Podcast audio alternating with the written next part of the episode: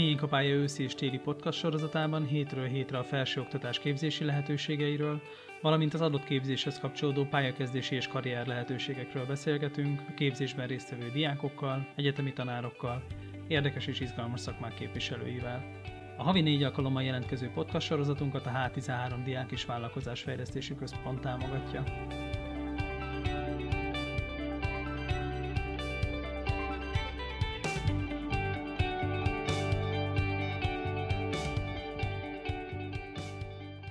Kis Gergely vagyok. Az adásban ez alkalommal az orvosi pályán való elindulásról beszélgetünk dr. Nagy Alexandra tüdőgyógyász rezidenssel, aki a Semmelweis Egyetem pulmonológiai klinikáján dolgozik, illetve dr. Nagy Ábellel, aki pedig a Heimpál Kórház csecsemő és gyermekrezidense. Szervusztok, üdvözöllek titeket az adásban. Sziasztok! Szervusz és sziasztok! Tudjuk ott kezdeni a beszélgetést, hogy mióta dolgoztok rezidensként, hol és milyen intézményben dolgoztok. Alexandra, tudjuk veled kezdeni? Én 2020. szeptember 1-én kezdtem a rezidens képzésemet a Semmelweis Egyetemnek a pulmonológiai klinikáján, mint tüdőgyógyász rezidens. Most így a rendkívüli járványügyi veszélyhelyzet miatt egyből a koronavírusos osztályra kerültem pár hónapra, és nemrég tértem vissza a normál betegellátáshoz, úgyhogy most jelenleg ilyen általános pulmonológiai, ugye ez a tüdőgyógyászatnak a szakmai neve, tehát ilyen osztályon tevékenykedem jelenleg. Uh-huh, köszi szépen, és Ábel, te mióta dolgozol rezidensként? Én is szintén összekezdtem most dolgozni. Én a Heimpál kórházban, mint csecsemő és rezidens. Nekem kimaradt ez a koronavírusos kiruccanás, mivel a Heimpál kórház is egy Covid ellátó központ, úgyhogy mi házon belül látjuk ezeket el. Úgyhogy én ott vagyok egészen azóta. Uh-huh, köszi szépen. Arról mesélnétek kicsit, hogy hogyan esett a választásotok a saját szakterületetekre, hogy hogyan dölt el az, hogy az általános orvosi képzés után erre a területre jöttök? Még hallgatókoromban fogott meg ez a tárgy, ez a tüdőgyógyászat, mert hogy így nagyon-nagyon érdekelt a belgyógyászat, és tudtam azt is, hogy inkább valami krónikusabb ellátásban szeretnék részt venni, tehát nem annyira az akut dolgok irányában, és azt is tudtam magamról, hogy érdekelnek ezek a manuális tevékenységek, tehát ami nem csak gondolkozást igényel, hanem valamilyen fajta kézügyességet is, és hogy emellett így nem annyira bírom mondjuk ezeket a hányásos vérzéses, ha szabad így fogalmazom, ilyesmi sztorikat, tehát amit mondjuk egy gastroenterológián csinálnak, és akkor így nálam kvázi kizárásos alapon jött szóba a tüdőgyógyászat. Miután megszereztem a képesítést a tárgyból, akkor utána én elkezdtem németül oktatni ezen a klinikán hallgatókat, tehát nálam fiatalabb hallgatóknak tartottam ilyen betegágy melletti gyakorlatokat, és aztán itt írtam a szakdolgozatomat is az intézetvezetőnél, professzor dr. Müller Veronikánál, aki egy rendkívül jó mentor volt, és abszolút teljesen meggyőzött, vagy nem is tudtam mást elképzelni, hogy mindenképp itt szerettem volna elkezdeni az orvosi pályámat ezen a klinikán, úgyhogy nekem ez, a, ez így a történetem az egészhez. És Ábel, te hogyan választottad ezt a területet végül? Érdekesen indult, mert mikor még kezdtem a satét, akkor én pszichiáter akartam lenni, eltökélt tervek szerint. Aztán volt még egy csomó más minden is, és végül harmad évben amikor volt a mikrobiológia, akkor volt először az infektológia iránti vonzalom, ami elindult, és rá egy évre, kb. a negyed év körül gondoltam, hogy akkor ezt gyerekekkel kéne folytatni, vagy gyerekek után kéne ezzel foglalkozni. Hát igazából sok ér volt, hogy ezt miért van gyerekekkel. Nagyon tetszett egyrészt az, hogy ez egy nagyon széles szakma, tehát hogy teljesen más egy újszülött meg egy 17 éves, majdnem felnőtt ellátása, teljesen más, hogy beszélni kell velük, minden teljesen más betegségek is teljesen mások, illetve szintén úgy is széles még ez a szakma, hogy nem különültek annyira el a szakágak, mint például a felnőgyógyászatban. Tehát, hogy sokkal jobb a hangsúly például a fülorgégén, bőrbetegségeken, bármilyen más, ami kiesik az begyógyászatos betegségeken kívül. Emellett jobb volt a kommunikáció szerintem gyerekek a családokkal így együtt, ami így kihívás is volt egyrészt, és nem utolsó sorban pedig lehet vidám ruhában is lenni, fontos a humor, ami minden napokhoz nagy segítség azért. Aztán én is szadogámat végül a Hempához köthető szakemberekkel írtam, és így el is jelentkeztem rezidensnek. Rá tudunk nézni arra, hogy milyen szakemberekkel, illetve milyen szakterületekkel dolgoztok együtt a munkátok során? Nálunk a klinikán igazából sok terület találkozásáról van szó, tehát egy ilyen multidisziplináris teamben dolgozunk, ahol különböző orvos kollégákkal vagyunk napi szinten kapcsolatban. Ez nem feltétlen azt jelenti, hogy klinikán dolgoznak nálunk, hanem hogy különböző konzultációkat tartunk velük. Ide tartoznak ugye mi tüdőgyógyászok, radiológusok, onkológusok, ugye tüdőgyógyászatban nagyon sok az onkológiai eset, melkassebészek, akkor reumatológus kollégák, és akkor ugye van egy másik piramis is, ami tulajdonképpen az egyéb klinikai szakképesítéssel rendelkező kollégákat veszi egy kalap alá, tehát ilyen tímben dolgozunk mi pszichológusokkal, gyógytornászokkal, dietetikusokkal, és természetesen az ápolást végző személyzetnek a munkája is nagyon fontos, tehát körülbelül ez a csapat, akikkel napi kapcsolatban vagyunk. Uh-huh. Köszi szépen, Ábel. A hasonlóan a Hempel kórház egy hatalmas centrum, és szinte minden szakma orvosai jelen vannak. Tehát kevés olyan lehet mondani, hogy nincsen a Hempelban. Tehát, hogy ha vagyunk egy osztály, neurológia, de van gastroenterológia, van onkológia, vannak sebészeti osztályok, fülorgége, szinte minden. Tehát egyrészt egy orvosok között is van egy mindennapos kommunikáció, Emellett szintén ugye vannak a pszichológusok is, osztályon belül is vannak, osztályok között is vannak pszichológusok, gyógytornászok, a nővérek, és kapcsolatunk van más klinikákkal és más laborokkal is, például van, amit csak az NNK-ban a klinikán tudnak megnézni laborokat, vizsgálatokat, illetve hát a mentőszolgálattal is, akik hoznak gyerkőcöket. Egyébként mik a mindennapos feladatok, tevékenységek a rezidens munkátokhoz kapcsolódóan, illetve milyen munkafolyamatokban vesztek részt napi szinten? Mi főleg kezdő rezidensként, tehát minél fiatalabbak vagyunk, annál inkább ez igaz ránk, hogy a fekvőbeteg ellátásban, tehát az osztályos munkában veszünk részt, ami abból áll, hogy a kivizsgálásra érkező, valamint a kezelésre érkező betegeknek a teljes körű ellátásában segítkezünk. Nálunk ez úgy néz ki a klinikán, hogy minden rezidensnek van egy szakorvos párja, és kvázi így együtt mozogtok, tehát mindig van egy felügyeletet, közösen hoztok döntést, mentorál téged, tők rengeteget lehet tanulni, nem vagy egyedül, nem hagynak egyedül, egyedül, és akkor maga a munkánknak a része az egyrészt a konzervatív, tehát a gyógyszeres terápiának a, a menedzselése. Ebben ugye nagy segítség az ápoló személyzet, mert nekik nagyon fontos, hogy pontos és exakt információkat, meg instrukciókat adjunk az adott betegekről, az ő vizsgálataikról, hogy éppen kinek milyen vizsgálatot rendeltünk el, értem itt ez alatt akár egy EKG felvételt, akár egy melkasröntgen felvételt, és akkor ugye ezeken a konzervatív dolgokon kívül vannak még a klinikán az invazív tevékenységek, tehát ami valamilyen testüregi beavatkozása, vagy valamilyen seb ejtésével járnak. Ide értek például olyasmit, hogy melkas csapolás, vagy melkas csövezés, vagy hörgőtükrözés. Így kezdő rezidensként nyilván én ezeket még nem tudom menedzselni egyedül, én ott vagyok a szakorvosnak, és ezekben a vizsgálatokban segítek, Ugye az Apple személyzetet azt mondtam, hogy, hogy ővelük tényleg így napi, akár óránkénti kapcsolat, nagyon szeretem átbeszélni az egyes betegeket az adott nővéreken, nagyon-nagyon nyitott erre a személyzet, nagyon jó a kapcsolat az orvosok, meg az Apple személyzet között.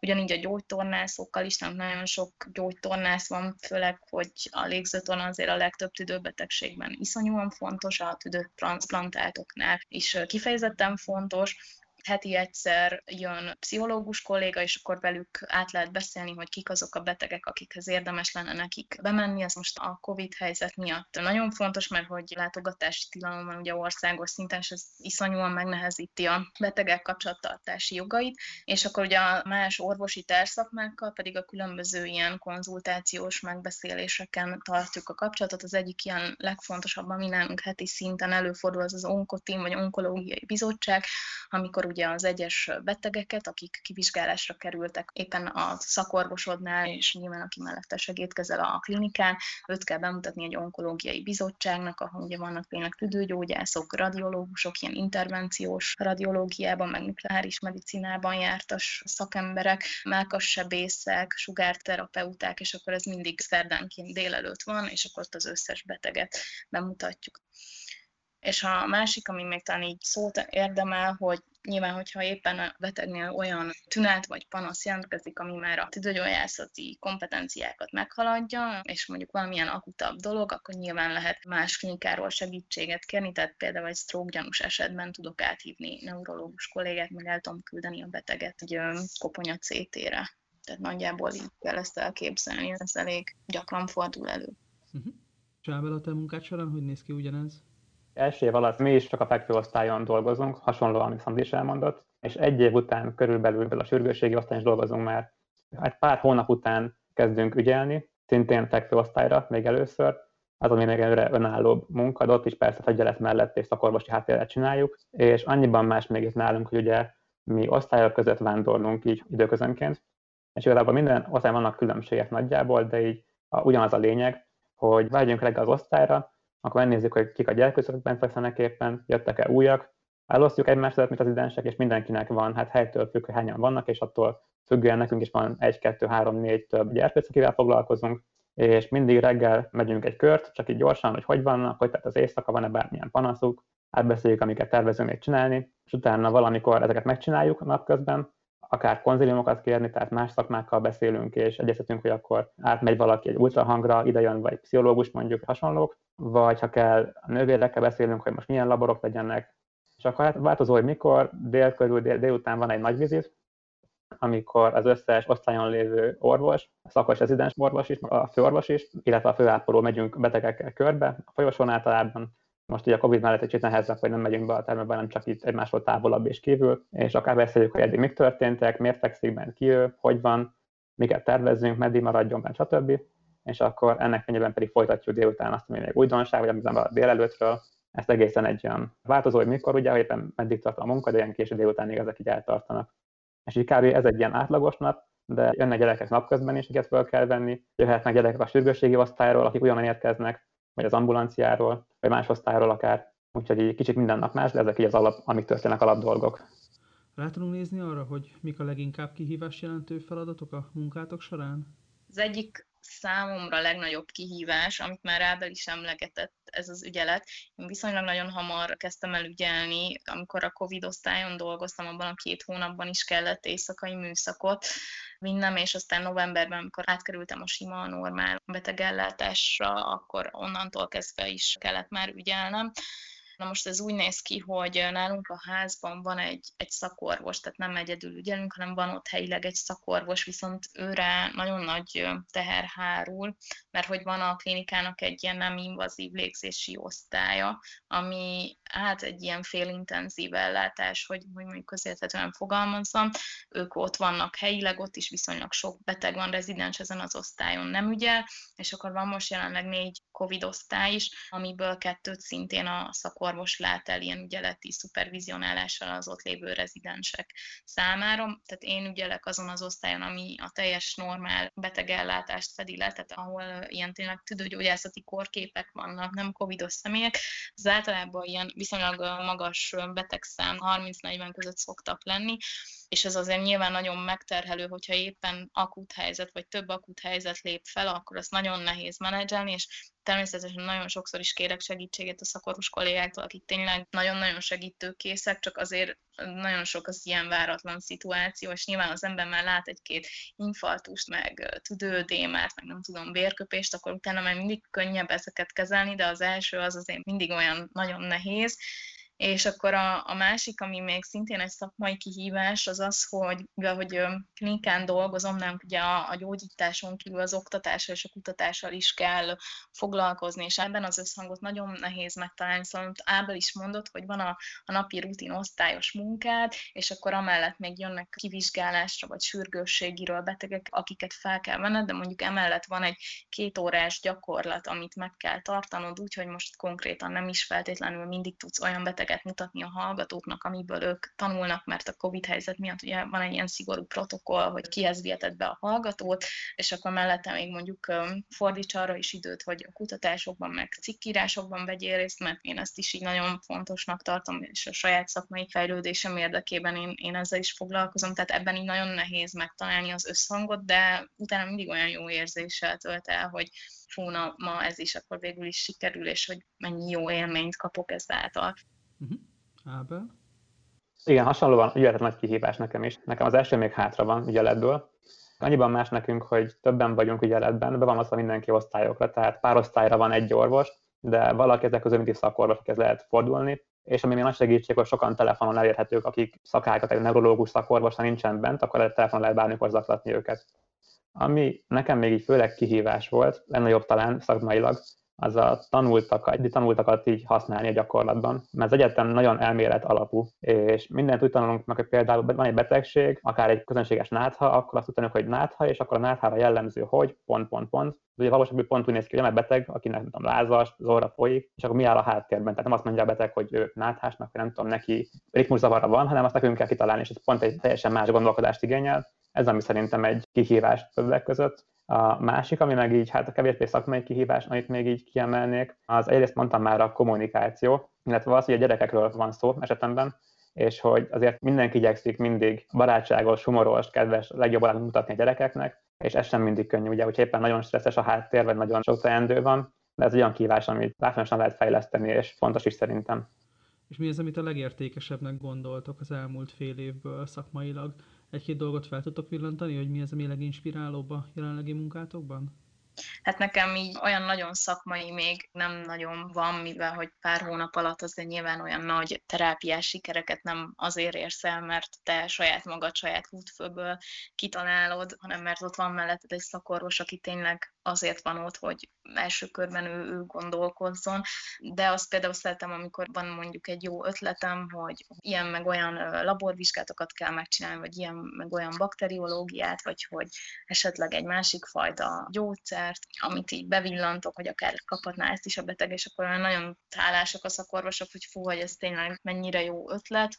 Ami nekem sokkal fontosabb, az az, hogy így a betegektől ezek az apró mindennapos visszajelzések, amiket ők adnak, nyilván azáltal, hogy mi osztályon vagyunk, és nálunk is napközben többször van vizit, nagyon szorosan érintkezünk velük, sokat találkozunk velük, és szerintem ez egy, egy nagyon jó érzés ezáltal sikereket elérni, hogy ő rajtuk segítünk, még akkor is, hogyha ezt egy teamben tesszük, és szerintem ez így 2020 óta a Covid miatt után még hangsúlyosabb, nagyon-nagyon sokat kell önfeláldoznunk igazából nekünk is, orvosoknak, emiatt a, a járványhelyzet miatt, de hogy ugye rengeteg erőt adnak a betegek, meg azt nagyon jól látni, amikor így valaki felépül, vagy mondjuk kiugrott a vérnyomása, és akkor tök jól lecsillapítottad, vagy rendezted a cukrát, szóval ilyen kisebb dolgokat azért, mert így, nem tudom, én is így meg tudok oldani, de természetesen az ilyen nagyobb terápiás konzekvenciával járó beavatkozásokat, az még kevés, amit tapasztaltunk, azt gondolom. Uh-huh. És Ábel, neked mik a tapasztalatok? Szóval igen, mi is főleg még így első évben így inkább egy végrehajtó szerv vagyunk, mint rezidensek, nem pedig a gondolkodó és kitaláló háttér. Viszont ha így valamire gondolok még magamban, és így pont arra gondol a szakos, az egy tök jó érzés, hogy én is ezt csináltam én is erre gondoltam, de hogy szakmailag, ami így inspiráló még, nekem például van egy, neurológia osztályon kezdtem a Heimpál kórházban, és ott rengeteg betegség volt, ami csak így könyvekben láttunk, és egy pár sorosan említették, hogy az ilyen ritka, olyan ritka, alig lehet ilyet látni, és ezek jöttek sorosnak utána kellett akkor nézni, meg hogy ezek most hogy is néznek ki. A másik, ami nem szakmai, pedig szerintem ami leginspiráló, vagy leginkább ilyen hálásabb, az amikor akár egy gyerkőc valamit rajzol ajándékba a végén, amikor megy haza, meg ilyen apróságok. Szerintem ez ami, ami így erőt ad még egy, akár egy hétre utána, hogy folytassuk ezt. És mi az, amivel a legnehezebb megküzdeni most így rezidensként? Milyen nehézségekkel és milyen stressz helyzetekkel találkoztok? hát nekem több ilyen dolog is van az egyik, főleg az ügyeletekben. Nagyon sokszor van az, és, és napközben is, tehát amikor 8 órában dolgozol, hogy egyszerre kellene nagyjából 5-6 dolgot megcsinálnod minél hamarabb, megoldani helyzeteket, és nagyon nehéz ezt priorizálni, hogy most akkor mivel kezd, mi a helyes, hogy akkor melyiket tolt el. Ebben azért úgy sok segítséget kapunk. Én, aki mellett dolgozom, most szakorvos, mi meg szoktok ezt beszélni, hogy akkor mik a fontos pontok, mivel kell kezdeni, de azért nem egyszerű, és ebből kifolyólag az is egy plusz ilyen, nem tudom, ami szerintem könnyen kiégéshez vezethet a mi életpályánkon, hogy nagyon sok az ilyen adminisztrációs teher, meg a dokumentáció, meg a mindenféle hivatalos dolgok, amiket nem annyira szeretünk mi sem csinálni, de hát ez muszáj, mert hogy jogilag így helyes, és neked is jobb, hogyha mindent dokumentálsz, meg hivatalosan kezelsz, mert hogy magadat is véded ezzel, de hogy ez viszonylag szerintem hamar el tud vezetni egy ilyen burnout folyamathoz, Ezeken kívül én még azt emelném ki, hogy nálunk van egy ilyen pszichés terheltség is, mert Magyarországon az egyik vezető daganat típus az a tüdőrák, és hogy nem nagyon sok daganatos beteg van, és hogy hiába így a 21. században azért rengeteg új terápiás megoldás és, és segítség adott, mégis azért ezeknek a betegségeknek a kimenetele, tehát a betegek életének a, a meghosszabbítása az azért viszonylag korlátozott, tehát ez nagyon fontos megtanulni szerintem, hogy egy ilyen megfelelően helyes és kevésbé szoros, de, de azért mégis jól működő orvos-beteg kapcsolatot kialakítani, tehát valahol így a határt meghúzni, hogy te milyen vagy egy betegnek, és milyen nem, mert az nagyon el tud vinni rossz irányba, hogyha minden daganatos beteg után akiket sajnos nem lehetett már a modern orvostudomány eszközeivel sem megmenteni, depresszióba esni, tehát nem lehet ezt, ezt meg kell tanulni, kezelni. Szerintem ez így talán a legnehezebb, vagy így nekem ez volt így az első ilyen élményem, amikor még valakit láttam szeptember első hetében, ilyen tök jó állapotban egy diagnosztizált tumorral, de ilyen feljáró bácsi volt, és akkor két hónap múlva, amikor visszajött így sokkal legyengültebben, sokkal rosszabb állapotban, ezt nem is részletezem, és akkor utána meghalt a, a klinikán, az egy ilyen wake-up call volt, hogy erre tényleg így figyelni kell hogy hogyan alakított ki a kapcsolatot a, a betegekkel. Meg ami még talán nehéz, az az, hogy a társzakmákkal hogyan működj együtt. Tehát tényleg sokszor van, hogy konziliumot kell kérni a radiológusoktól egy vizsgálat miatt, vagy más társzakmáktól, és hogy sokszor az idősebbek részéről azért nagyobb az ellenállás a fiatalok irányába, és hát neked mégis el kell érned azt, hogy most azt a vizsgálatot miért csinálják meg, miért fontos ez a betegnek, szóval egy csomó ilyen kommunikációs technikát el kell sajátítani. Én is érzem magamon, hogy ez egyre inkább könnyebb, de még mindig nem úgy megy, ahogy kellene, de hát reméljük, hogy majd mondjuk eddig talán mindent meg tudtam oldani a betegeknek, hogy egy vizsgálat vagy egy konzilium megtörténjen, de azért az ellenállás az mindig van a társzakmák irányából, de szerintem ezen mindenki keresztül megy, és akkor majd egy idő után könnyebb lesz. Uh-huh. Ábel? Igazából hasonló ilyen, amiket a fő pontokat, amiket elmondott Szandi is, amit még itt talán gyerekekre specifikusabb, hogy szokták mondani, és ez igaz is, hogy aki gyerekeket kezel, ő a szülőket is kezeli egyszerre. És ez tényleg így van, hogy teljesen másik, hogy elmondani egyrészt a gyereknek, meg a szülőnek is, ami mind a kettő nagyon nehéz. De még ez is kell hogy mind a ketten meg is értsék, mind a ketten ezt úgy empatikusan közöljük. De igen, szóval ez mindenhol van szerintem, és minden szakágon előfordul az emberrel, hogy ezeket közölni kell, ezt tanuljuk is, meg hát nekem mégis ebben segítség volt megfigyelni az idősebb orvosokat, ők hogyan csinálják ezt, és ez alapján tanulni, és így belerázódni, amennyire bele, lehet berázódni. Ez a még a lelki oldala főleg a nehézségeknek, de ugye nyilván ennek ellenkezés történik gyakran, és gyakrabban általában szerencsére. Szóval, hogy nem csak ilyenekkel találkozunk.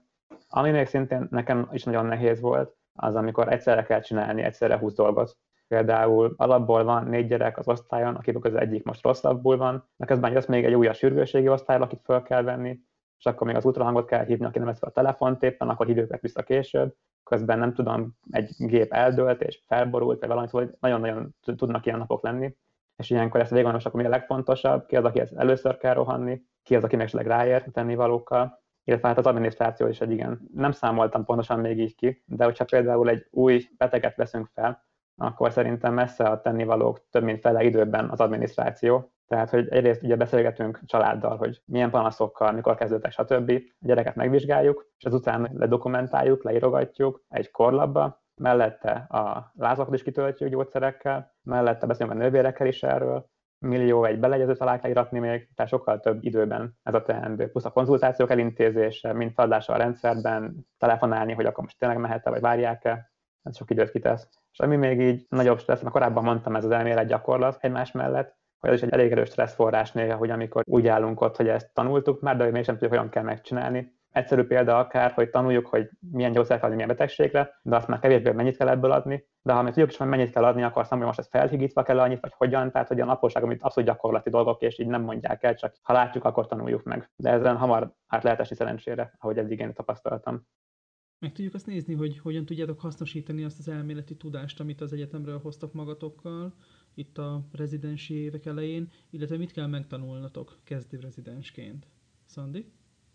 Hát szerintem így a, a Semmelweis Egyetemen nagyon-nagyon erős az elméleti képzés, szóval nagyon jó alapismereteket kaptunk, főleg itt mondjuk gondolok a belgyógyászatra, mert hogy nálam talán így az az egyik, ami a legfontosabb volt, viszont abban tényleg igaza van Ábelnek, hogy jó alapokat kapsz, de hogy a gyakorlat az tényleg megmutatja azt, hogy ezt hogyan kell használni, mert nulla kilométeresen azért ezeket így nem annyira tudod még, nem tudod a dózisokat, nem tudod, hogy pontosan hogyan kell kivitelezni azt a műveletet, viszont nálunk hál' Isten tényleg az van, hogy mindent megmutatnak legalább egyszer, és akkor is szépen fokozatosan engednek egyre többet, ezt főleg a manualitásokra értem. Nekem például egy hétig, amikor oda mentem, az első dolog, amit meg kellett tanulnom, az az volt, hogy hogyan kell jól a koronavírus tesztet, ezt a PCR tesztet levenni. Akkor már vérgázt azt tudtam szúrni, de aztán utána így folyamatosan engedtek többet. Most már, ami talán a legjobb, hogy már így érzésteleníteni hagyna a körgőtükrözéseknél, de hogy nyilván ez egy folyamat, és abszolút nem gáz, hogy 25 évesen tanulsz meg tényleg ilyen manuális dolgokat, mert számomra az általános orvosképzésnek nem is célja az, hogy megtanulj melkas csövezni, hogyha amúgy meg személysz akarsz lenni, akkor az felesleges, csak mondjuk tudd azt, hogy mik azok a ilyen sürgős esetek, amikor ez szóba jön, de hogy erre így van bőven idő, mert hogy 5 év a rezidens képzés, úgyhogy 5 évig van erre időnk, hogy mindent megtanuljunk tulajdonképpen a, a szakvizsgáig. Ez a kommunikációról csak egy gondolat, hogy ami még így szerintem fontos ráérezni, hogy ugye különböző iskolázottságú emberek vannak, és teljesen másképp kell mondjuk egy orvos kollégának elmondani, hogy mi fog vele történni, vagy mik a lehetőségei, mint mondjuk tényleg egy alacsonyabb iskolázottságú személynek. Szóval erre is így fontos ráérezni. Uh-huh. És Ábel, neked mi ez ezzel kapcsolatos tapasztalatod? A, igen, a kommunikáció szerintem is, ami egyetlen működik, az a gyakorlása és az, ami a legtöbbet segít. Nyilván az egyetemen már valamit tanulunk el, mint elmélet is, meg betegek is beszélgetünk, ott is gyakorolni, de szerintem a mindennapos beteg kapcsolatokkal lehet ezt igazán fejleszteni. Igen, mondtam, hogy hatalmas különbségek vannak nálunk. Egyrészt van egy újszülött, akivel csak gügyörni lehet körülbelül, de az is fontos, hogy figyeljen hogy megnyugodjon. Mellette egy óvodás, akinek ugye inkább meseszerűen kell elmondani, vagy akár egy fiatal kamasz, aki inkább már visszahúzódó és félénkebb. De a különbségek szerintem mindenkinek így gyakorlatilag kell kitapasztalnia, Szakmailag pedig hasonlóan kevesebb invazív dolog van eddig, de akár egy lumbár funkció, az a gerincvíz csapolás, ami elő szokott még ügyelben is fordulni, az intenzív osztályon történik nálunk ugye altatásban gyerekeknél, és itt is így fokozatosan lassan először sem megnézzük, utána csináljuk, és így gyakorlunk ezzel hasonló feladatokkal is. És egyébként rezidensként hogyan történik ez a képzési, önfejlesztési folyamat? Hogyan kell elképzelni ezt az öt évet, ami előttetek áll? Nálunk úgy van, hogy van úgymond két év ilyen törzsképzési időszak, amikor vannak meghatározott gyakorlataid. Ebből nekem egy év tüdőgyógyászat, egy év meg ilyen mindenféle társzakmák, tehát van benne sürgősségi, van benne intenzív osztály, van benne kardiológia, belgyógyászat, és akkor ezeket így időre teljesíteni kell. Tehát kvázi van egy leckekönyved, meg egy ilyen munkanaplód, és akkor így egy teljes képzési tervnek megfelelően kell mindig éppen az adott gyakorlaton lenned, mondjuk most ezt a Covid picit felülírja, és akkor utána van még plusz három év, ami már úgynevezett szakképzési idő, amikor már szakorvos jelölt vagy, akkor is igazából vannak ilyesfajta gyakorlatok, de azok még inkább specifikusabbak. Nekem lesz majd fél év melkos sebészet, meg ilyesmi, szóval így ahhoz, hogy elmás szakvizsgázni ezeket a, a kötelező gyakorlatokat, neked teljesítened kell és akkor ugye ezek mellett természetesen ügyelni ugyanúgy kell, tehát amikor mondjuk külsős gyakorlaton vagy, akkor is be kell járnod ügyelni a klinikára, a megfelelő beosztás szerint azt el kell intézni a külsős helyeden, hogy akkor te neked ügyelni kell menni. Uh-huh. Ábel? Szóval igen, alapból mindenki igyekszik úgy csinálni, hogy a legtöbb ilyen gyakorlatát tudja a képzőhelyen megcsinálni, tehát amit csak lehet azt ott, ahol dolgozik, de hogy mindig van olyan, amit máshol kell csinálni, és ilyenkor elmegyünk akár városon belül, akár országon belül valamelyik másik kórházba, ami akkreditált képzőhely, és akkor tudunk egy pár hónapon keresztül és ami még ilyen fejlesztés, éppen most zajlik nekünk ez a kétszer kettő egy törzsképzés. Értem, nálunk még a Hempában régebben voltak előadások az idenseknek, mert továbbképzések így házon belül, csak most a Covid alatt ezek így megszűntek, és inkább csak így osztályon belül vannak, hogy beszélünk egy-egy témáról, szakorvosokkal, meg főorvosokkal. Erre tudsz egy-két példát mondani? A, hát például neurológián volt epilepsziás görcsellátása, akutan, hogyha valaki elkezd görcsel, mit kell csinálni, akár egy felfájás kivizsgálása, főleg alap és gyakori témakörök vagy akár a gastroenterológián volt, hogy a hasmenés, téhrekedés kivizsgálása, ilyesmik.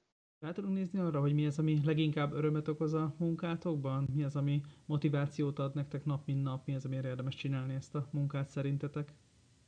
Nekem az egyik ilyen az a szakmai vonal, hogy tök jó visszajelzés az saját magamnak, amikor így valamit végre megcsinálok, és jól csinálok meg, és megdicsérnek, meg tényleg az, hogy újabb egy szintet léptem, hogy fú, hogy most már ezt is akkor elértem, hogy mondjuk nem tudom, beadtam egy vérkészítményt, vagy megtanultam kezelni a mobil röngent, vagy nem tudom, egy ilyen pleura ragasztás, hogy hogy megcsináltam, vannak ilyen szakmai vonalak, és akkor ez tényleg jó, mert nem, nagyon figyelnek erre így a, a vezetőség is, meg a szakorvosok is, hogy ezt visszajelezzék neked, hogy ebben te nagyon ügyes vagy, meg hogy, meg hogy ez tök jó, hogy már ezt is tudod, ezt is rád tudjuk bízni, és, és tényleg a másik, meg az, amit, amit már említettem, hogy, hogy nekem nagyon, nagyon jól esik a betegektől, tényleg ezek az apró visszajelzések, és nem kell nagy dologra gondolni, csak hogy fú, hogy doktornő, de jó, hogy eltalálták ezt a gyógyszert, vagy hogy már könnyebb a légzésem, vagy hogy maga nem tudom mennyire kedves velem, hogy, hogy milyen rendes vagy az én hozzátartozóimmal telefonon is beszélt, és hogy elmondta, hogy mi van velem, tehát nekem így ezek a legnagyobb örömek, meg én amúgy nagyon szeretek így oktatni is, és, és nekem az is sokat sokat számít, hogy a hallgatók, akiket én így oktatok, most holnap is pont lesz egy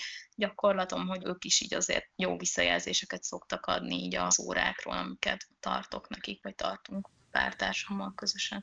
Uh-huh. És Ábel, számodra mik a fő örömforrások? Ugye a gyerekek nagyon őszinték, és itt pont ebből kifolyólag ez, ami lehet vicces, meg kevésbé vicces is, de hogy nagyon őszinték, amikor boldog és meggyógyulnak, ez ami egy hatalmas öröm a munkában, akkor látni, hogy tényleg bejön valaki leverten, szabadon, és elmegy pár nap volt boldogan és hálás, és tényleg megy vissza játszani. Ez a mi legfőbb öröm szerintem, és mert másik, amit szintén mondtam már korábban, hogy amikor én szakmailag úgy érzem, hogy most így ezt tudtam volna csinálni én is, és így, mintha valamit léptem volna előre, az is egy tök jó érzés, hogy úgy érezzük, hogy így megyünk előre lassan a szakorvosi cél felé. Az egyik záró kérdésem az lenne, hogy mit üzennétek az orvosi hivatás iránt érdeklődő fiataloknak?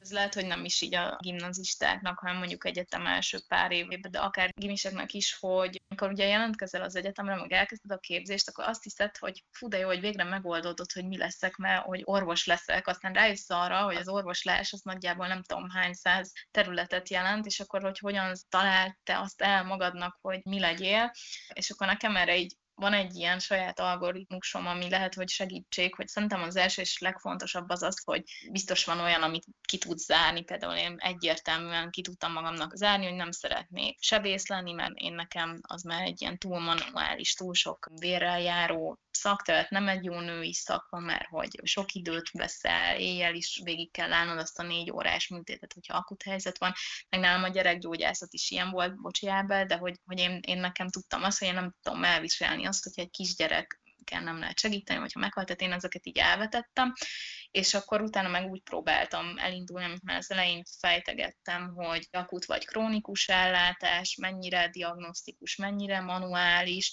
vagy inkább ez a gondolkozós, és hogy mondjuk mi az, amit nem szeretek, például, hogy nem szeretem ezeket a hányás, hasmenés és társait, úgyhogy ez egy csomó belgyógyászati szakcert így lehúzásra került a listámra, és akkor az így elég jól leszűkíti. Szóval szerintem fontos így ezen is gondolkodni, mert hogyha már az irány megvan, akkor utána az egyetemen tök sok lehetőség van azért, hogy ezt így jobban letisztelt magadban, akár a tudományos diákköri mm, tanfolyamok, meg, meg egyéb más ilyen szabadon választható tárgyak, hogy ez tényleg érdekele. Uh-huh. Köszi szépen, Ábel. Na, ez velem is így volt, meg sokak másokkal is, hogy van egy ilyen jelenség, hogy mindig, amit éppen tanulunk, az érdekel a legjobban egyetem alatt. Ha nem is minden, de legtöbb ez tényleg így volt velem is. Úgyhogy tényleg így várni kell még ezzel, hogy akkor most, ha nincsenek konkrét célok, akkor is lehet húzogatni, majd még lesz még újabb tárgy, akkor az hát jobban tetszik. Vagy ami még egy ilyen megoldás lehet szerintem erre a későbbiekben, hogy sok olyan szakma, mint például akár a gyerekgyászat, akár a bágyógyászat, amit még lehet tovább vinni, tovább gondolkodni, azon belül mi is, ami legjobban érdekel. Az utolsó kérdésem pedig az lenne, hogy szerintetek mi az, amiért érdemes az orvosi pályát, illetve a ti szakmátokat választani? Szandi? Hát ugye mindenkinek a saját szakmája a legszebb, meg én mindenkinek azt mondom, hogy mindenki legyen tüdőgyógyász, mert hogy amúgy szerintem ez egy tényleg ilyen rohamosan fejlődő tudományterület, ahol nagyon sok új terápiás, meg diagnosztikus lehetőség van, és ezek nap mint nap jelenek meg ilyen újítások, ezt kevesen tudják, nagyon-nagyon nagy számú speciális betegcsoport van, tehát nagyon-nagyon sok mindennel lehet a tüdőgyógyászaton belül foglalkozni, lehet daganat, onkológiai esetekkel foglalkozni, lehet a dohányzásra asszociált, úgynevezett krónikus obstruktív tüdőbetegségekkel foglalkozni. Van, vannak ilyen nagyon ritka korképek is, autoimmunbetegségek, meg ilyen egyéb ritka korképek, amelyekkel csak centrumok specializálódnak, vannak infektológiai esetek, és emellett szerintem így Magyarországon az elmondható, hogy nagyon-nagyon lelkes, professzionális és fiatalokat támogató szakmai csapat áll a háttérben, és ez nem csak a klinikán, hanem szerintem ez országosan minden tüdőgyógyászati osztályon van, a Magyar Tüdőgyógyászok Társasága, ők is nagyon támogatják a fiatalokat, már ösztöndíj programokat hirdetnek meg, azt hiszem negyed évtől ilyen szakmai gyakorlatok, nyári szakmai gyakorlatok kapcsán, tehát abszolút egy, egy befogadó és lelkes csapat, és szerintem nagyon, nagyon megéri, és szerintem a betegek is tényleg nagyon, nagyon hálások, és egy nagyon jó betegcsoport, vagy nem tudom másképp mondani, jó, jó betegcsoport. Uh-huh. Köszi szépen, Ábel. Nekem az egyik legerősebb érve, amit mondtam már, hogy lehet akár Star Wars ruhában dolgozni minden nap, színes zoknékban. Másik, ami még terveimben van a jövőben, ami most ahogy látható is, hogy egyre inkább ugye a fertőzőbetegségben járványok itt vannak még és jönnek is. Nagyon fontos erre fölkészülni és ezekkel foglalkozni. Ugyanígy az utatás miatt is egyre inkább jönnek betegségek, amik csak a trópusokon voltak, már Európába is elérkeznek. A védőoltások, szintén látjuk mekkora jelentősége van ennek most is. És amit még így hozzátennék így unblock az orvoslásra, hogy ez egy olyan szakma, ami bármikor és bárhol szükség van rá, tehát lehet bármilyen járvány, meg világvége, akkor is kell, hogy vannak bármilyen szempontból nézve, és külföldön, Magyarországon, mindenhol. Nagyon köszönöm mindkettőtöknek a beszélgetést. Mi is köszönjük a lehetőséget. Köszönjük szépen mi is. Az adásban vendégem volt dr. Nagy Alexandra és dr. Deák Ábel, akikkel a rezidensi munka első időszakáról és kihívásairól beszélgettünk.